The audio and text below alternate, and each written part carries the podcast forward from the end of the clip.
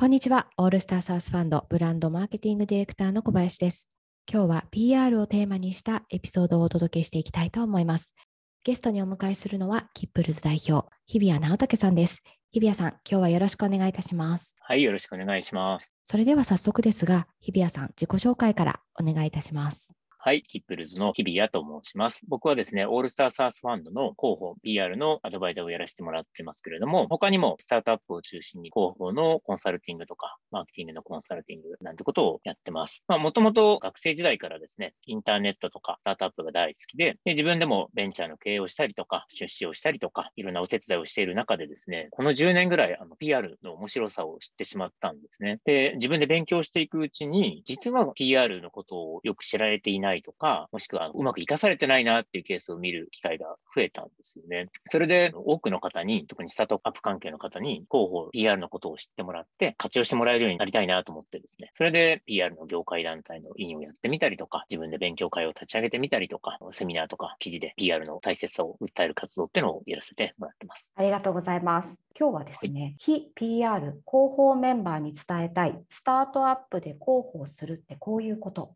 というテーマで話を進めていきたいなと思っていますと。日比谷さんとは2021年に去年ですね。去年ですね。はい。日比谷さんと一緒に PR パーソンに向けた SARSPR 集中講座というのを開催して、PR 担当の方に押さえておいていただきたいポイントだったりとか、ノウハウをシェアするという目的で開催をしまして、で今回は PR 担当の採用を検討しているとか、採用したばかりのスタートアップ経営者の方々、あと PR 広報チーム以外のチームメンバーの方々にも聞いていただいて PR とはをこう分かりやすく解説するようなエピソードにできればなと思っています。僕も本当によくいろんなスタートアップの方から PR の相談を受けるんですけど、現場の方からはですね、他の部署とか社長さんが PR のこと分かってくれないみたいな相談も受けますし、逆に経営者の方からは PR の現場になんか僕の言ってることが伝わんないとか、どうやってマネジメントしたらいいんだろうっていう相談を受けたりもします。なんで僕は主に最近あの経営者の方とか、マネジメントの方々とかね、PR の担当者じゃない方に PR の大切さとか、こうどうやって活かせばいいかみたいなね、話をよくするようにしてます。まず最初の最初にお話をしたいなと思ってたのが、広報と PR の言葉の違いって何なの？っっていうところなんですよね。いや、本当言葉の定義って大事だなと思ってて、物事をね、どうやって捉えてるかっていうのは言葉に現れるもんだから、よく分かったんやけど、うかつに使っちゃってるとですね、後であのずれちゃって困ることってのはよくある。で、今回の広報、PR の違いって何っていうとこなんですけど、あの、もともとは PR っていう言葉を日本語訳して広報になってるはずなんですけどね。じゃあ PR って何っていうと、まずは PR、 public relations っていう言葉の頭文字を取って PR なんですよね。 public relations ってよく聞いたことある方も多いと思うんですけど、でこの言葉は public、社会とか世の中とのまあ relation、だからまあ関係性を作るとか、いい関係を維持するとか、そんなような意味なんですよね。で、それを訳したときに、なぜか広報漢字で書いたら、広く報じるっていう言葉ですけど、発信するとか、 spread するみたいなね、拡散するみたいな、そういう意味合いの方が重きを置かれる言葉になっちゃった。で、ちょっと認識にズレが出ちゃってんじゃないかなって思ってます。本当はだから関係づくりとかの方が大事で、発信はその一部ってことなんですけどね。でも発信することとか、さらにそれを狭めてメディアに出るということだけを指すような場合もあるっていうことで、その辺がちょっと混乱してるかな。パブリックリレーションズの一つとしてメディアに記事を書いてもらう、発信するみたいなことなんだと思ってるんですけどね。うんうん、あとね、だからその PR って言葉はね、すごい一人歩きしてるケースがあって、皆さんあの、例えば自己 PR って言葉を使ったり聞いたりすることあるかななんかね、採用関係とか、特に新卒の採用とかだと自己 PR をしっかりやりましょうなんていう言葉がもう資料とかね。よく聞きます。聞きますよね。で、あれは本当の意味で言うと、自己パブリックリレーションズどういうことってなっちゃうわけですよ。そうですね。おかしいですよ。そう言われると。でも昔は僕そういう言葉だと思ってたから、あ、じゃあ PR ってのはアピールみたいなことなのかなってずっと思ってたんですけど、まあ、今思えばちょっと言葉が間違ってね、進化定着しちゃったっていう例なんじゃないかなと思って。あと、あの、広告出稿すると、記事に PR っていう PR 表記って言ってですね、あのこれは純さん用に取材して出た記事じゃなくて、お金を払って書いてもらった記事ですよっていうのが分かるように、PR 表記っていうのをするんですけど、それも、例えば広告だから AD 表記の方がいいんじゃないのかなと思ったり僕はするんですよね。確かに、パブリックリレーション記事になっちゃいますもんね。そうそうそうそう。それはだから本来の意味とは違った定着の仕方をしてて、誤解を生む種になってんじゃないかなって思ったりもしてますね。このパブリックリレーションズって要するに社会とのつながりって大きく訳せるのかなって思うんですけど、うんはい、社会とのつながりっていうとものすごく大きなテーマでめっちゃざっくりですよね。パッとイメージしにくいなって社会のつながりを作るっていうのは一体どういうことなんだろうっていうのも改めて整理できればなと思うんですけど。つながりって一言で言うとちょっとざっくりしてるなって感じですけど例えば商品を買ってもらうあとファンになってもらうとか口コミしてもらうとかそういうのもつながりだしまだ知らない状態の人に自分の会社の名前を知ってもらうとかもしくはそもそも自分たちの出してるサービスのカテゴリー例えばじゃあ、えー、電動キックスクーターってものは実はあるんですよ、便利ですよっていうことを知ってもらうと、これもまあつながりの一つなんですよね。ブランドアワネス的な感じなんですかね。あもうそうですね、うん、それも含むこともあるし、もっと直接的に購買っていうこともまあ、それもつながりの一つだし、まあ、いいイメージを持ってもらうのか、もしくは誤解して思ってるその誤解を正しく考えを改めてもらえるかどうかみたいなこともつながりに含まれることですよね。最終的にどういう状態になってもらうか、誰に対してどうなってほしいかを考えて、まあ、それを実装することまあ、そのワンパッケージですよね。広い。広いんですよ。だからよく言われるのは、え、それって別に営業も一緒じゃないですか、とか、カスタマーサクセスだってそうですよね。マーケティングだってそう。だから広く言ってしまえば、誰かを相手に関係性を作って、やり取りによって、態度変容って言いますけど、考え方とか考え方を変えてもらうとか、何かアクションしてもらうことはまあ全部コミュニケーション、まあ、広報だというふうな言い方もできちゃうんですよね。よく皆さんに説明するときに使うのは、その広報っていうのは一人だけでやる仕事ではありませんと。どちらかというと、その会社のいろいろな機能を、まあ、バックアップする、サポートする機能として使うっていう考え方の方がしっくりくるんじゃないですかって言い方をしますよね。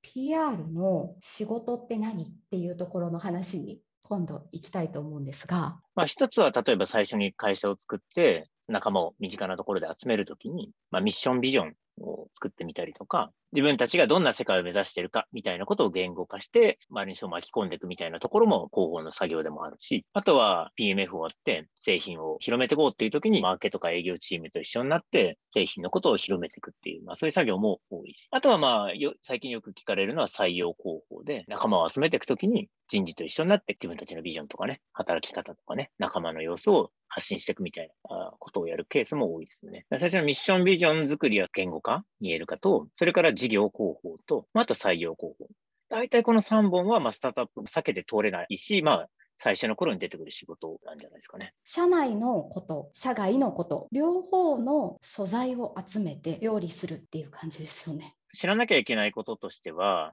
社外のことと、それから社内のこと、外と中両方知らなきゃいけないと思ってるんですよね。中のことは製品のこともそうだし、技術とか、もしくはそのどんなメンバーがいて、どういうアピールができるかみたいなことも知らなきゃいけないし、外は外で業界のトレンドとか、ライバルが今どんくらいいて何をアピールしてるかとか、あとはメディアの人は今どこに興味を持ってるかとか、はたまたその顧客ターゲットとなる人たちはどういうことを困ってるかとかね、いろんなことにアンテナを張って仕入れていかなきゃいけないっていうことになりますよね。外部の環境っていうところに目を向けた時、うんうん、業界とか市場動向競合の状況を知るあとメディアの思考を知る、はい、この辺りって具体的にどんなアクションを取っていくということを想定すればいいんでしょうか？まあ、ここはね、やり出したらキリがないもリサーチの世界なんですけど、ただまあ、手っ取り早くやるとしたらですね、僕が昔からよくやってるのは、例えば競合だったら仮想ライバルを決めて、で、その会社とか、もしくは代表の人の発信をもうひたすらストーキングするって感じですね。例えばですけど、僕はその名刺管理サービスのその三々の候補を立ち上げた頃は、まだクラウドサービスとかが世の中なかったもんで、先行してやってるのは、例えばセールスフォースさんとか、あとオラクルさんとかですね、外資系のそういうエンタープライズのサービスが、そういう新しい考え方を持ち込んできて、日本でこう広めつつある時代だったんだけど、彼らの発信を見れば、どういう発信が響くのかとか、彼らのことをメディアがどう取り上げてるかとかを見れば、このずっとはどうやってアピールしたら自分たちも乗っかれるかな、みたいなことが見えてくるので、ひたすらオラクルセールスフォースの発信を見たりとか、まあ、あとははたまた国内の IT 企業で、例えばサイボウズさんとかがまあ走ってましたから、サイボウズさんの発信を研究して、自分たちに置き換えたらどういう発信にできるんだろうかみたいなことを研究したりはしてましたよね。なるほど。メディアの観点ではいかがですか？メディアはそうですね、これもまあ最近はすごいやりやすいと思うんですけども、結構簡単で、そのメディアにどういう記事が今まで載っているかとか、特に自分たちの業界に近しいところを切り取っている記者は誰なのかとか、どういうところに批判的なのかとかですね、そういうのを、これもウォッチするんです。で、最近だとやっぱり Google アラートでキーワード引っ掛けておけば、大体その業界ネタに全部流れてきますし、あとは日経の電子版とかですと、キーワードアラートがセットできるね、例えばそこに回すとか、ヘルステックとかってキーワード入れていくと、その関連のニュースだけピコンピコンってこう通知が来るんですよ。でそれをこうアプリで見ていくと、あ、新しい会社出てきたなとか、政府が新しいことを何か言ったぞとかですね、そういうのが大体入ってくるんで、これもまた毎日ストーキングというか、まあ、チェックするというようなことはやりますよね。でもこれはね、結局世の中の人とかメディアの人がどういう気持ちでこの自分たちの業界とかテクノロジーのことを見てるのかっていうのを知らないと、独りよがりの発信になっちゃうから、やっぱりそれをこう憑依するっていうか、こう視点をつかむためにはこれやっとかないとね、ずれちゃうんですよね。記者の方と仲良くなるっていうのも、その PR の方にとって、まあ、よく課題として持たれるものだとよく言われますよね。はい、うん、この仲良くなる秘訣とかコツってありますか？あのかつてはですね、記者の方を交えた飲み会とか、広報と記者の交流会みたいなのが頻繁に開催されてたりもして、そういうところに出入りすると、まあ、記者さんってこういうことに興味を持つんだとか、こういう距離感で接するのがいいんだっていうのをこう掴める機会っていうのがあったんですよね。ただ最近はまあね、なかなかリアルでそういう新しい出会いを持つ場が少なくなっちゃったんで、結構その一回一回の接点を持った時にきちんとその相手のことを深く理解しようとするとか、その中にもさりげなく自分のアピールをするとかですね、そういう一回一回を大事にするみたいな、そういう大事になってくると思ってで、ありがちなのは、記者さんを見つけて、せっかくのチャンスだと思ってですね、興奮して、つい喋りすぎて自分たちのアピールしまくっちゃうとか、はい。っていうのは、まあ、良くないケースですよね。気をつけなきゃいけないですよね。やりがちな気がしますね。やりがちです。だからこれ、例えば恋愛と例えると分かりやすいと思うんですけど、まあ、恋愛もね、いろんなスタイルあるけど、こうちょっと興味あるなって人がいて、でも相手は自分のことを知らないという時に、道端で見かけて、いきなり、あ、ちょっとこんにちは、聞いてくださいよ。僕こういうもので、今度一緒に食事行きませんかっていきなり言ったら気持ち悪いじゃないですか。で、例えばその人がインフルエンサーとかだとすると、なんか露骨に断るとまた変なこと書かれるからって、とりあえず、あ、はいはいって聞くと思うんだけど、後で、なんだあいつってなりますからね。それと一緒で、やっぱりちゃんと共通の知り合いに紹介してもらうとか、もしくはその相手のね、ストーキングって言っちゃうと気持ち悪いかもしれないけど、相手のことを調べて、どんな情報が好みかなとか、どういうシチュエーションで会うのが自然かなっていうのを考えて、それでコミュニケーションを取るわけですよね。やっぱり人と人っていうところに変わりはないっていうところを、すごく基本ですけど忘れちゃいけないっていうことですよね。そうですね。うん、だからまあ、もしメディアの方と知り合う機会があれば、どういうつもりで広報の人と接してるのかなとか、どういうお付き合いの仕方がいいのかなっていうのを観察するといいと思う。これは必ずしも自分たちの担当の記者さん、例えばスタートアップの記者さんとか、IT の記者さんじゃなくてもいいんですよ。それこそ同級生の誰かとか、親戚の誰かでメディア関係の方をやってるとかですね、そういう方でもよくて、記者とかメディアの人っていうものは一体どういうものなのかっていうのを感じてみるというのはすごい僕はお勧めしてて、下手に利害関係があって売り込もうとか、構えちゃうとかじゃない感じで、フラットな目で見たら、お互い人なんですよ。当たり前なんですけど。そこをね、構えてちょっと緊張して、詰め込んじゃったり、逆にこう構えすぎて、なんかトンチンガンなこと言っちゃうみたいなね、ケースがあるんだけど、うん、まあ、実は人なんだよねって思うと、少しは気が楽になるんじゃないかなと思ってます。外を知るということも重要だと思うんですが、もちろん中のことを知るっていうのも大事ですよね。そうですね。スタートアップにいる皆さんは、特に経営とかにマネジメントに携わってる方はよく分かってると思うんですけど、コロコロ変わるじゃないですか。もう方針もそうだし、チームのメンバーも増えるし、だんだん分業していくと、だんだんこのそれぞれのスピードが速くなっていって、それぞれが何起こってるかとなかなかキャッチしにくくなってくるし、あとまあ製品もね、ピボットしたりして、ターゲットも変わったりして、いろんなことがどんどん速いスピードで変わっていく中で、それをちゃんと把握した上でうまく外に出していくことが必要になってくるから、結構ですね、そのスピードにちゃんと追いついていかなきゃいけないっていうのは緊張感ありますよね。スタートアップだからね、新しいこと、こう世の中に全くなかったような概念とか、なかったような技術をサービスとしてこれでどうですかとこう提示していくわけだから、知られてないことの方が圧倒的に多いわけですよね。で、一方その社内に目を向けると、常に新しい機能とか考え方とかが生み出されていって、で、こういう伝え方したらどうだろうこういうアイデアも出てきたと、こういうネタも出てきたと、こう、どんどん湧いてくるわけですよ。それを見ながら、世の中に対してどんだけ分かってくれるかなとか、どうやったら伝わるかなってこう常に考えながらこうネタを拾っていくっていうですね、両側を見ながら、常に頭を回転させながら試行錯誤していくっていうことが求められるわけですよね。結構素材がない、もうネタがないっていうふうに言われることってあるじゃないですか。はいそうですね。まあ、オールスターの場合は、うん、あの B2B のね、s a ス s の会社がほとんどなんで、で、あの、これもよく言われるんだけれど、その B2B の企業だと、その製品のことをこう一般の方々あまり知らないわけですね。業界同士で、あの B2B でのやり取りはしてるけど、業界外の人は知られてないってことが多くて、そうすると、こう自分たちのその事業のことなんか言っても、世の中の人は興味持ってくれないんじゃないかって思いがちなんですけども、まあ、決してそんなことはないんですよね。じゃあ何を言ったら受けるのかっていうのを知るために、結局、まあ、さっきの話に戻るんだけど、その世の中のトレンドとか、競合とか、まあ、もしくは業界のことがどう取り上げられてるかって見ていくと、意外とですね、あ、こんな切り口でうちの業界取り上げられるんだとかですね、もしくはそのちょっと違うずれた横の業界でうまい工夫をして発信をしてる会社なんかを見たりするとですね、あ、その方法はうちの業界であの応用すれば自分たちも使えるんじゃないかみたいなアイデアが結構転がってるんですね。だから決して自分たちの中だけ見ないで、世の中のその発信に目を向けてると、実はこういうやり方があるんだっていうヒントがですね、いっぱい転がってるんで、その辺こう目を肥やしておく必要があるんですよね。まあ、あとですね、例えば、あの、サービスの内容を出すっていうだけじゃなくて、経営者のこととか、まあ、働く環境とかですね、えー、最近だったら、その、例えばテレワークをあの徹底してやってるとか、えー、独自の社内ルールを使って、こう、会えないけども、社内のエンゲージメントを高めてるとか、まあ、よくありがちですけど、その面白い補助制度があるとか、子育てに優しいとかですね、そういう本業に関係ない、一見関係ないようなところから、こうメディアに取り上げてもらう機会なんてのも結構あってですね、その辺はあのスタートアップはやっぱり柔軟に自分たちの制度とか働き方変えたり、こうフレキシブルに新しい価値観を取り入れるってところが、まあ、あのしやすいと思うんで。で、そこをきっかけにメディアの方に知ってもらって、で、そこから次に事業のことを知ってもらう、興味を持ってもらうみたいなステップの踏み方もありなんで、決してその事業のことをまだ知られてないとか地味だと言わずにですね、どんなネタが、あのどんな切り口が転がってるかっていうのを考えるっていうのも大事になってきますよね。そういったいろんなネタをメディアの人に提案をしようって思った時に、提案の仕方についてもちょっと聞ければなと思うんですが、何かアドバイスありますか？提案の仕方、これ結構難しい応用技なんですけれども、メディアを見てるとですね、今その自分に関連する業界ががどう取り上げられてるかっていうそのトレンドが見えたりとかですね、するんですよね。で、多いのは、例えば旬な業界だったらば、業界全体が盛り上がってるということで、複数社、2、3社、あの、セットで紹介されるなんてことはよくあるんですよ。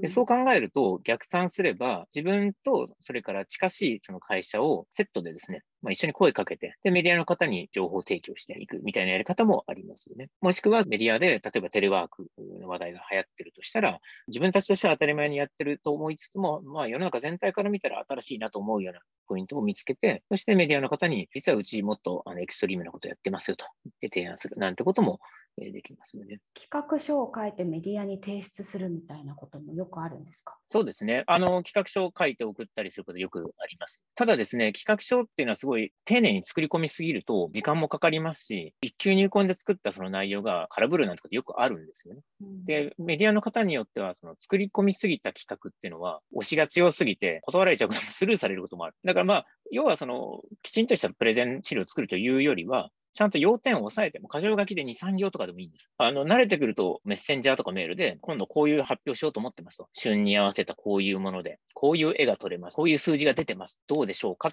ていうだけで、あ、そこのポイントだったらいいですねと返ってくるんです。なるほど。コネクションが作られた状態で、そういった提案をするっていうのが流れなので、で突然問い合わせフォームにそういったものを書くっていうのはやっぱり唐突すぎる。まあそうですね。やっぱり初めての人からの連絡で、ツボを押さえたような連絡が来るってのは、まあなかなかないですよね、メディアの方からしても。まあ、そもそも初めての方の連絡、なかなか開かないですよ。はい、例えばメールなんかで言ったら、1日に数百通とかね、そういう売り込みの連絡来ますから、その中でたまたま興味引く件名でね、パッと開いてくれたら、まあ、ラッキーだなってぐらいです。ねまあ、スタートアップの場合は、そのメディアの方からすると、まあ、どこの馬の骨ともわからないという状態で、で、特にその大手のメディアとなるとですね、自分たちが取り上げた会社が、実はその技術に信憑性がないとか、ちょっとその悪い数値からのお金をもらってるみたいになっちゃうとですね、後で責任を取れなくなっちゃう。で、10年ぐらい前まで、もっと前ですかね、割とその辺がルーズで逆におかしな会社を取り上げてしまって問題になったりとかですね、あのシリコンバレーとかでもありますよね、たくさんお金を集めたけど、実は技術がフェイクだったみたいなことは。そういうことにならないように、メディアの方も慎重になってますから、いかにその会社サービスがちゃんとしたものかっていう担保が必要になるわけですよ。そのための信頼されるための情報提供なり、その振る舞いっていうのが必要になってくるっていうのが、まあ、特にスタートアップの広報が意識しなきゃいけないところだと思います。特にあの自分たちのサービスを愛したり、その自分たちの業界にどっぷり目が向いてると、未来は絶対こうなるとか、この技術導入して叱るべしってこう、思いが強い人ほど思い込んじゃうわけですよね。その熱量のままメディアの方に接してしまうと、まあ、気持ちはわかるけども、冷静になって考えると、それちゃんとエビデンスあるんですかとか、うん、本当にその伸びる見込みはあるんですかと、まあ、冷静な目で言われてしまうわけですよ。うん、そこに対して向きになって怒ったり、まあ、意気消沈せずに、自分もちゃんと聞いた客観的な目線で見て、メディアから見たらこう見えるだろうなということを先回りして、その心配を、不安を解消してあげるような材料を提供してあげるっていうことが大事になってくるんですよね。日比谷さんも当時、三々で PR をされてた時って、はい、名刺をオンラインで交換するっていうこと自体が頭にない時代があったわけで、そんなところから PR をいろいろやられていったと思うんですよね。全体との関係構築っ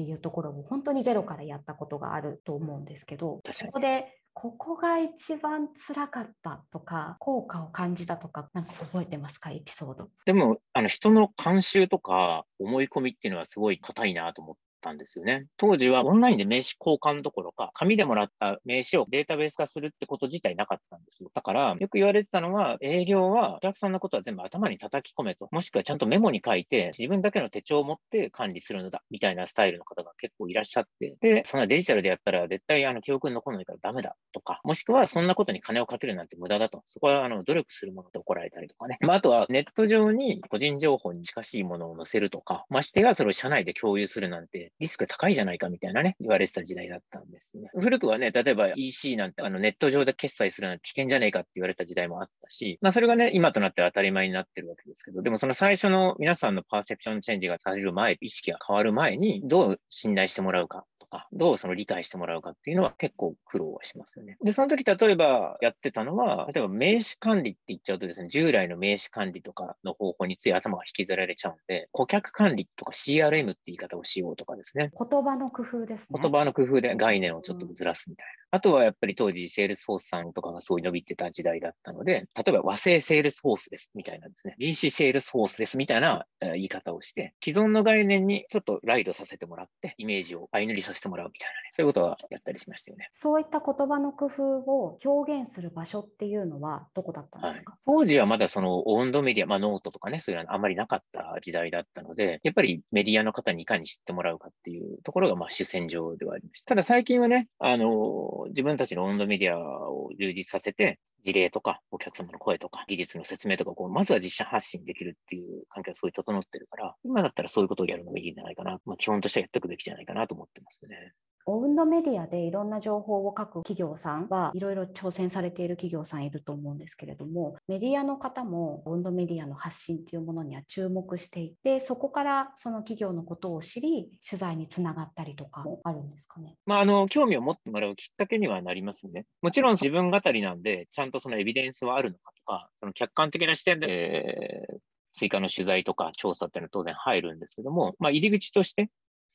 ざっくりどういうことなんだろうってのを知りたいときに、わかりやすいコンテンツが公開されていれば、まずはそれ、入門として読みますからね。知ってもらうための工夫はしましょうってことですよね。今度ちょっと視点を変えまして、スタートアップ側が PR に期待することというそのスタートアップ側を軸にした内容を聞いていきたいなというふうに思うんですけれども日比谷さんはもちろんいろんな企業の皆さんの悩み相談を受けていく中でよくある例の一つがとにかく露出回数を増やしてほしいっていうことを経営陣チームの皆さんに言われてしまうこと。リード獲得の件数。これを PR の KPI にする。そういうふうに言われたんですがっていうお悩み相談を聞くことがあるなというふうに。いや、よく聞きますね。聞きますよね。よくお聞きするのはですね、一緒にご相談を受けるケースも最近増えてますけども、PR そろそろ強化したいんだよねと、もしくはそこ資金調達をしたんで、これをきっかけにもう少し発信していきたいんだよねという相談は多いですよね、まずね。で、その時に大体僕が聞くのは、じゃあそれ何のために発信を増やしたいんですかとか、何のために広報を採用したいんですかって聞くとですね、うん、発信を強化したいからって今、なんかちょっと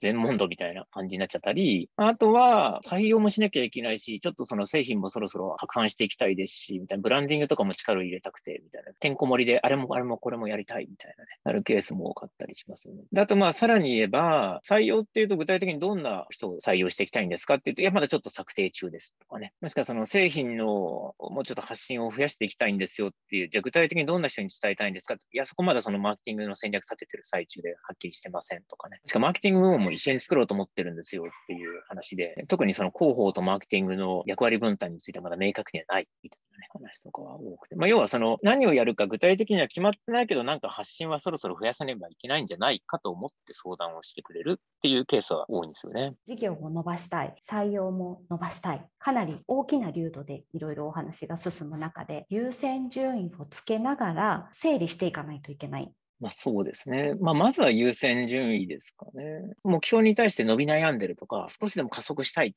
その力を入れたいポイントはどこなのかってところをまず定めて優先順位つけてもらって、で、そこに広報としての手こ入れができるのかっていう目で見るっていうのは、まあ、リーズナブルじゃないかと思うんですよね。例えば、採用が困ってるって言っても、エンジニアの採用に困ってるのか、ビズデブで困ってるのか、それともまあ、新卒採用やろうとしてて、それがこれからなのか、みたいなによっても変わってくるし、実際その採用の動きを見て、例えば知ってもらえば採用に至るケースが多いんだけど、そもそも知られてないとか問題だっていうんであれば、ちょっと出面を増やさなきゃいけないし、認知はあるけども、競合と打ち負けてるっていうんであれば、中身、訴求するポイントをもっと他にないかとかですね、軸をずらした方がいいんじゃないかみたいな、コンテンツの話になってきたり、みたいな細かい話になってくるんですけど、その辺事業の課題のポイントが明確になっていればいるほど、じゃあどうやって対応するかってことを考えられるわけですよね。まあ、その辺の分解するところも一緒になってこう考えられるとベストではありますけども、まあ、少なくとも今どこが手こ入れしなきゃいけないかっていう状況を経営の目で、全体の俯瞰の目で分かってないと、候補をどこに投入しようかっていうのがなかなか判断できないんじゃないかなと僕は思ってるんですよね。今言った全体俯瞰で見てどこに力を入れるかの判断を経営がやるのか、もしくは広報がやるのかっていうと、まあ、これ両方歩み寄ってやるべきだと僕は思ってるんですけど、広報としても全体のことを知ったり、各担当なりね、部署の思いを知るみたいな意味でヒアリングとかね、情報収集力も必要になってくるし、一方で経営とかマネジメントの人は、うちの方にちょっと手伝ってほしいんだところちゃんと主張したり、しかもその引っ張り合いにならないように、この順番でサポートしてやってねということを協議してあげないといけないですよね。例えばですよ、営業強化しようっていう時に B2B の SARS 商材を売るのに、一般消費財でデパートの店頭で物を売ったことのある方を採用するかっていうと、経験的にはちょっと違うんじゃないかと思うわけですよ。同じ営業とか販売の仕事だとしても。さすがにその B2B サースで営業の経験者を雇うとなったら、まあ、近しい商材の人を選びますよね。でも、広報の場合、その辺がよく分かってなくて、広報だね、メディアのことを知ってるね、あ、取材の経験あるんだね、OK ってなっちゃいがちなんですよね。そのくらいの流度でしか広報の仕事のことが知られてないというか、皆さん捉えてないんじゃないかなというのが、まあ僕の持ってる危機感で、それでいいんですかとこう言いたいわけですね。露出回数が突然 KPI になってしまったり、ね、評価基準になってしまったりするっていうのもそういうところですよね。日比谷さんからメンションいただいた営業のプロセスに例えて広報のプロセスを話すっていうのはあれすごい良かったなと思っていて。なるほど、なるほど。あのスライドもこのエピソードのブログのページに貼らせていただきたいなと思っているので、そこをちょっと解説いただければなと思うんですが。はい、これね、ちょっと図がないと音声だけで伝えるのは難しいなと思いつつ、ちょっとチャレンジしようと思うんですけども、よくあの、営業のプロセスと、もしくはマーケティングのプロセスと、それから広報の業務のプロセス近いなというのは僕は常々思ってるんですけども、その説明をですね、この間したら、あの、経営者の方にすごい分かりやすいと言っていただけたんで、ちょっと今日はそれを使ってみようと思うんですね。いわゆる営業とかマーケティングのプロセスって、ファネルの考え方、ザ・モデルでいうとこのファネルで整理すると、最初にターゲットを決めて、で、ターゲットリストを作って、で、そこにまず1回目、例連絡先を強い入れて何かしらの連絡をします。で、これがまあメールで送るのか、お手紙を送るのか、もしくはコールドコール、電話をしていくのか、みたいなことになるわけですよね。で、そこで情報提供の機会をいただけませんかと言って、まずはご挨拶して、製品のチラ見せをして、本格的に興味を持っていただけたら、そこから商談に入っていくという感じですよね。で、商談のプロセスを経て、決済者の納得とか、セキュリティのとか、機能の説明とか、いろんなプロセスを経て、で、やっと、ま購入してもらうと。で、そこからアップセルやクロスセスが始まって、最終的にお客様の課題を解決するというところまで行って、まあ、もしかしたらまたそこから見込み客のご紹介に入ったり、次のサイクルに進んでいくわけですよね。実はこの広報の業務も、このモデルとほぼ同じような構造になっているという話で、例えば、今誰にこの情報を伝えたいのかってそのターゲットを決めて、で、さらにそのターゲットに届けるためにはどういうメディアに載せればいいか考えて、で、そのメディアにどんなコーナーがあったり、どんな記者さんがいるかっていうのを調べて、で、やっとそこで誰に連絡すべきかってターゲットが決まるわけですよね。今度はその連絡先を仕入れて、そして何らかの形でやっとたどり着いたメディアの方に情報提供させてもらえませんかと、まず話聞いてくださいと言って、機会を得て、興味を持ってくれたらですね、そこからやっと具体的なネタ、話題の提供をしていくんです。まあ、これはだから営業マーケでいうとこの商談と一緒なんですよね。で、やれその社長のプロフィールもっと聞かせてくださいとか、データ出してくださいとか、素材くださいとか、じゃあちょっと現地見せてくださいとか、いろいろそういうやり取りを経て、やっと取材に至って露出すると。で、露出したらその先で自分たちにとってはその露出によって何らかの効果を得たいわけだし、読者の方は読者の方でその情報を聞いて、あ、助かった、よかったなと、またこの記事読んでみたいなとか、この媒体購読しようとか、もしくはここに載ってる会社のサービス気になるなと言って次の行動をしてると。いうわけなんですよね。なんで、ここで言いたいのは、まあ、広報の業務プロセス、そのメディアに出るっていう部分だけ切り取っても結構長いし、細かい分割された作業をつないでいかなきゃいけなくて。これがマーケとか営業の世界だと、やれリサーチ担当がいて、リード獲得担当がいて、インサイドセールスがいて、セールスがいて、そして、えー、オンボーディングがいてってこう分業してやるのに、広報はこれ全部一人でやってるんですよ。うん、しかも結構これをですね、複数のメディアに対して並行してやんなきゃいけないから、なかなか大変な作業だと思うんですけど、ここがブラックボックスで見えてなくて、なんかわかんないけど、最近取材少なくない？とか、あのメディア出たいからちょっとなんとかアポ取り付けてこいよ、みたいな言われ方をされちゃうこともあって結構ありますよね。結構ありますよ。うん。だから、この辺の構造が分かってれば、気楽にアポ取るとか、情報提供はしても取材になかなか至るまでにも一苦労するんだぞとかですね。あとはクロスセル、アップセルに近いかもしれませんけども、一回出たんだったらもう仲良くなったんだろうから、次のまた取材お願いしてくれよ、みたいなことはですね、そうそう簡単にはできないってことがイメージしていただけるといいなと思ってるんですよね。これぜひブログにも掲載させていただきたいと思います。ぜひそうですね。はい。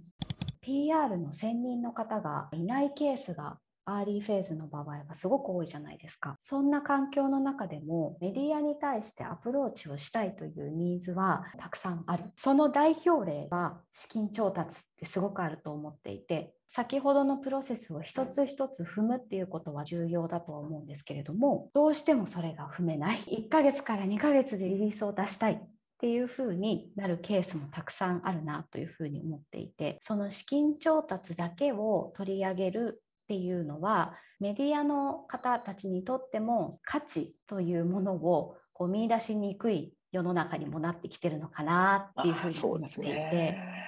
起業家の考え方としてはどういうふうに考えて挑戦すればいいのかなっていうところをいつも考えるんですよね。そうですね。うん、はい。あの、まあ、資金調達しましたんで、できましたんで、あのついたおあのお金も用意できますから、あの、発信を強化したいんです。手伝ってくださいっていう声は本当に多いですよね。まあ、一つはその、結構その、露出に至るまでのプロセスって長いんだぞっていうことは押さえておかなきゃいけなくて、1ヶ月切った段階で直近で調達ありますって言われてもですね、仕込みから最初に露出に至るまでのプロセスをですね、まあ、1ヶ月は欲しいんでね、まあ、1ヶ月切った段階で言われちゃうとちょっと時間が足りないってことは多いですよね。ねあとまあ、最近はもう資金調達の金額も増えてるし、まあ、ちょっとその、今の市況もあって、少しペースは落ちてますけども、それでもその資金調達自体が珍しいものではなくなってている中で、かつそのスタートアップってもの自体の認知も増えているから、スタートアップが何かやりますよ、お金を集めましたぐらいだと、正直話題性は低いわけですよね。となると、そこにもうちょっと付随して、その読者の方とかメディアの方が興味を持つ、もしくはこれを伝えることに意義があるぞって思ってもらえるようなネタや切り口を提供しなきゃいけないと考えるんですよ。一方で、資金調達できたってことは、それなりに取り組んでる事業に将来性があるとか、新しいポイントがあるとか、もしくはそのお金を使って何か新しいことをやろうとしているという事情があるはずなんですよね。それらを今自分たちのいる市場がどう切り取られてるのかとか、もしくはそのスタートアップ全体でどういう部分に着目して取り上げられることが多いのかっていう視点で切り取ってみると、自分たちにとってはさほどその目新しくないというかね、商用のものだと、当たり前だと思ってるようなことが、切り取り方次第では話題になるポイントっていうのがあるかもしれないんですよね。だからそれを客観的な視点で見て、ここは実はアピールポイントかもしれないっていう、そのアピールポイント探しをしてくるんですよ。で、まあ、意外なところがメディアの人に興味を持ってもらえるみたいなことがないかどうか、それをなんかのトライするっていうことが必要になってくるんですよね。そうすると、おのずとメディアの方にですね、どうですかと当てて、ちょっと違うなっていう、この繰り返しをするそのプロセスも必要になってくるから、あの、1ヶ月を切った段階での相談は結構ハードルが高いし、逆に言えば少し余裕を持って切り口探しをすればですね、資金調達プラスその切り口で取り上げてもらえるケースもまだあるということだと思うんですよね。PR の方が会社に入った時の話をできればなというふうに思ってまして PR の活動を効率的にかつ効果的に行うために会社の工夫できることとしてどんな環境を作るのが重要だと思いますか？まずはですね、社内外のことを知るっていうことがポイントだと思っていて、でそのための環境を作ってあげるっていうのはすごい大事だと思うんですよね。まず社外についてなんですけども、これは経営者の方だと投資家の方とかですね、まあ、もしくは採用の場合なのかもしれないですけど、その自分の市場とか、もしくは今の数字で示した現状とか、もしくは見通しとか、こういろんな観点でその自社のことを説明されてると思うんですね。まずは自分たちが外部のことをどう思ってるのか、そしてどう説明してるかっていうのをきちんと候補に共有するというのはまず一つ大事なことなのと、あともう一つは、社内のことを知るためにですね、いろんなその体制を作ってあげることが大事だなと思ってます。例えば、いろんな部門の責任者の方との one on one の機会を定例で設けるとか、もしくはその経営会議なり、全社会議みたいなところに広報も参加させてあげるとか、参加は難しいにしても、そのサマリーをちゃんと共有できるような場を作っておくとかですね。まあ、あとは、そのこれは自分の努力も必要なんですけども、各部門で誰に聞いたらどんなことが返ってくるかとか、納風ってやつですね。それをちゃんと把握するとか、もしくはこう何かあった時にすぐに連絡してもらえるように人間関係作っておく。もしくはその作れるような環境を会社としては提供してあげる。みたいなことも必要になってきますよね。まあ、特に最近リモートワークになってきてるとですね、こう、まあ、 Slack 見てればいいじゃんみたいな説もあるんですけども、それだけだとこう表面的に流れてくる情報でしかないから、その裏にどういう意図があるのかとか、各メンバーがそれどんな思いや仕込み、狙いがあってやってるのかみたいなことまでわかんないんですよね。だからそこは積極的に個人的に連絡取るとか、もしくはある程度引き回してですね、社内のキーマンと広報の顔投資をやってあげるとかですね、それくらいやってもいいんじゃないかなとは思っています。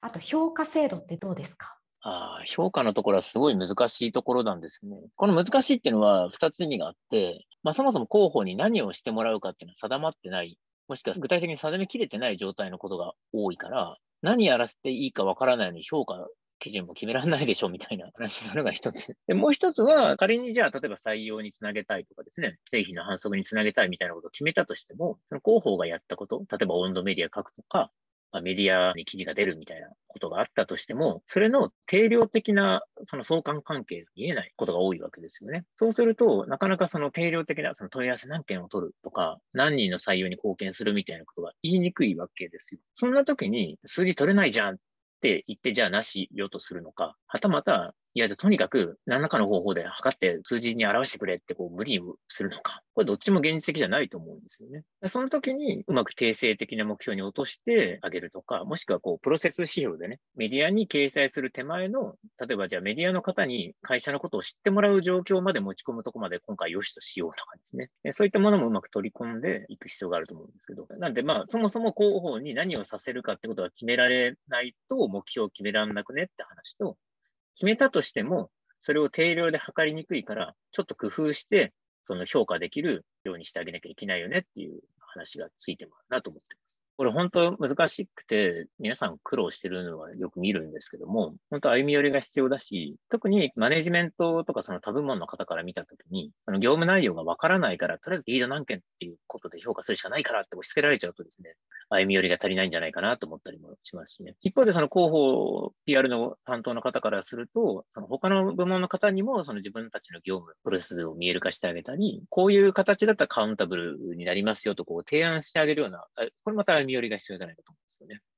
実際に PR パーソンがスタートアップに入るべきタイミングっていうのはいつなんだろうっていうのを最後のトピックにしたいなというふうに思っていてもう難しいテーマですね。そうなんです。はい、このポッドキャストの企画をちょうど考えている時に上梨 SARSFM っていうのが皆さんもご存知かと思うんですけどあるんですよね。はい、でそこでちょうど上梨の広報の宮地さんがゲストで登場する回があったんですよ。そこで1人目広報を早いタイミングで採用すると何がいいのかっていう話をちょうどしてたんですよね。上梨さんの場合は PR の方をかなり早いタイミングで採用さされたケースというふうに思っていてでやっぱりでもアーリーフェーズの段階で PR の専任の方を入れるっていうのはまだまだ稀なケースであると。でよくあるのが副業の方だったり委託の方で協力してくれる方を探していると。でも副業の方や委託の方に単発でお願いをするところでカバーができる範囲とここに来たら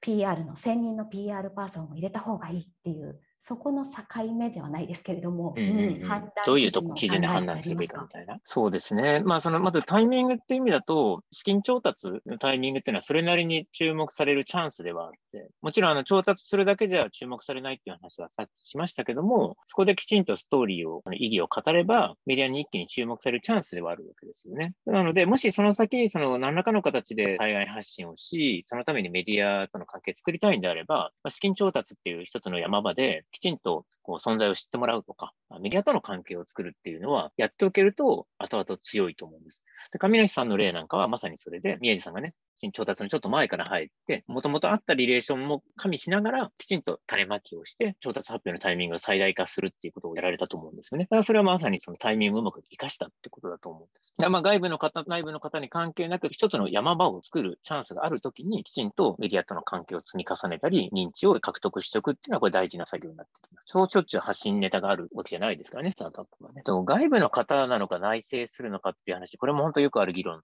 ですけども、外部の方は効率はいいと思うんです。というのは、やっぱり専任の方雇ったとしてもですね、そんなにずっとやること、初期の中はないと思って、そうすると、スポットで業務委託の方にした方が、ま、コスパはいいだろうと。一方でですね、その広報の仕事の大半が、社内の動きを知って、で、それを世の中にどうアジャストしてこう出していくかっていう作業になってくるとしたら、社内のことをタイムリーに追っかけ続けるっていうのは結構大事なポイントになるわけですよね。でもやっぱりその副業とか外部の委託の方だと、常に会社の中にいるわけじゃないし、変化に常にタイムリーに追っかけてるわけじゃないから、なかなかネタを拾ってきたりですね、いいタイミングで外部に出すっていうことが、まあ、どうしても限界はあるんですよ。そうなってくると、まあ、最初のうちは数少ない発信のタイミングを確実に取るために、スポットスポットで外部の方に委託するでいいんですけども、えー、徐々にその発信の機会、もしくはそのニーズが増えてきたら、やっぱり中に専任の方がいた方がいいんじゃないかと僕は考えて。で、そのじゃあタイミングはどこかっていうと、それはその事業の業種とか会社のスピード感とかによって変わってくるので、一概にこのタイミングで入れるべきっていうのは言いにくいんですけども、スポットスポットで発信のタイミングが外部の方でしのぎつつも、どこかで必ず内省するつもりで構えておくっていう考え方がいいんじゃないかなと。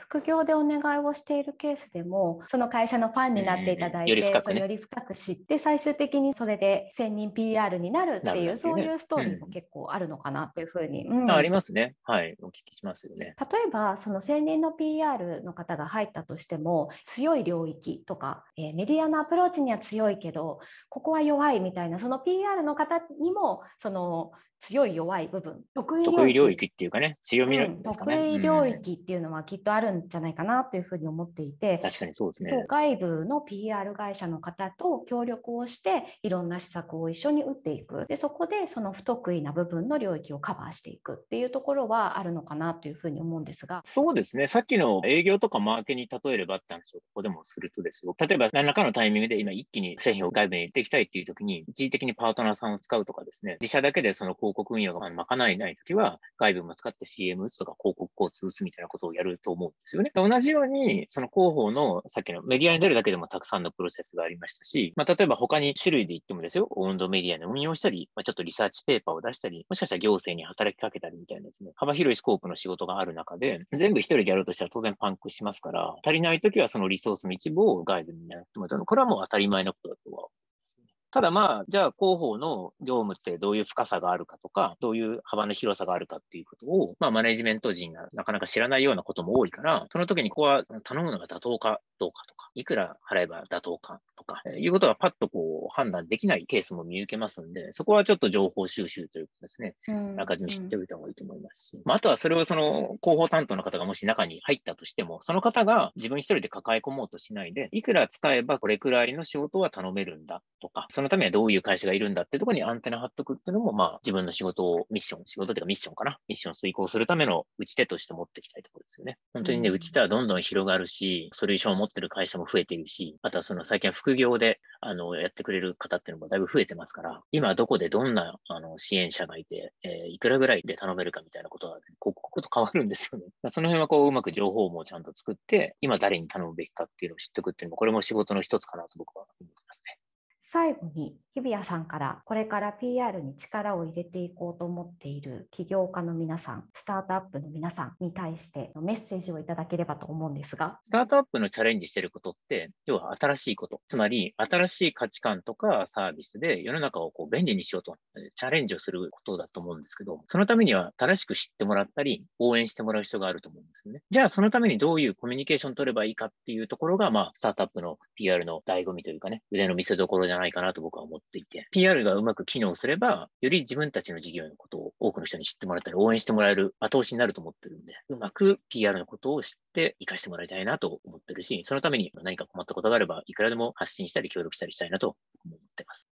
え日比谷さん、今日はありがとうございました。そしたら最後の最後にお知らせということで、えー、今、日比谷さんのチームでは絶賛広報 PR パーソン募集中ということなので、ぜひご案内をいただければと思うんですが。はい、ありがとうございます。僕もですね、たくさんのスタートアップのチームを広報の力でサポートしていきたいと思っているんですけども、残念ながらですね、もう私の力だけでは手一杯ということで、最近はあのチームでいろんなスタートアップを支援する機会が増えてます。ですんで、僕と一緒にスタートアップの広報のサポートをしたいという方がいればですね、副業の方でも独立した個人の方でも結構ですので、興味ある方、ご一緒にやりましょう。ご連絡ください。お待ちしてます。ありがとうございます。もし我こそはっていう方いらっしゃった時、どこにご連絡したらいいかとかっていうのはブログページにじゃあ。そうですね。あの、ツイッターとフェイスブックのあの URL を書いてもらうようにしますので、そちらいずれかあのやりやすい方で連絡いただければありがたいです。はい、ありがとうございます。で、私たちもあのオールスターサースファンドにもですね、サース企業への転職をサポートするタレントチームというのがいるんですけれども、広報 PR 領域で活躍したいと思われている方のキャリア相談もお受けしておりますので、ご希望の方はこのポッドキャストのブログページに相談希望フォームリンク置いておきますので、ご応募いただければと思います。では、今日改めまして、日比谷さんありがとうございました。はい、ありがとうございました。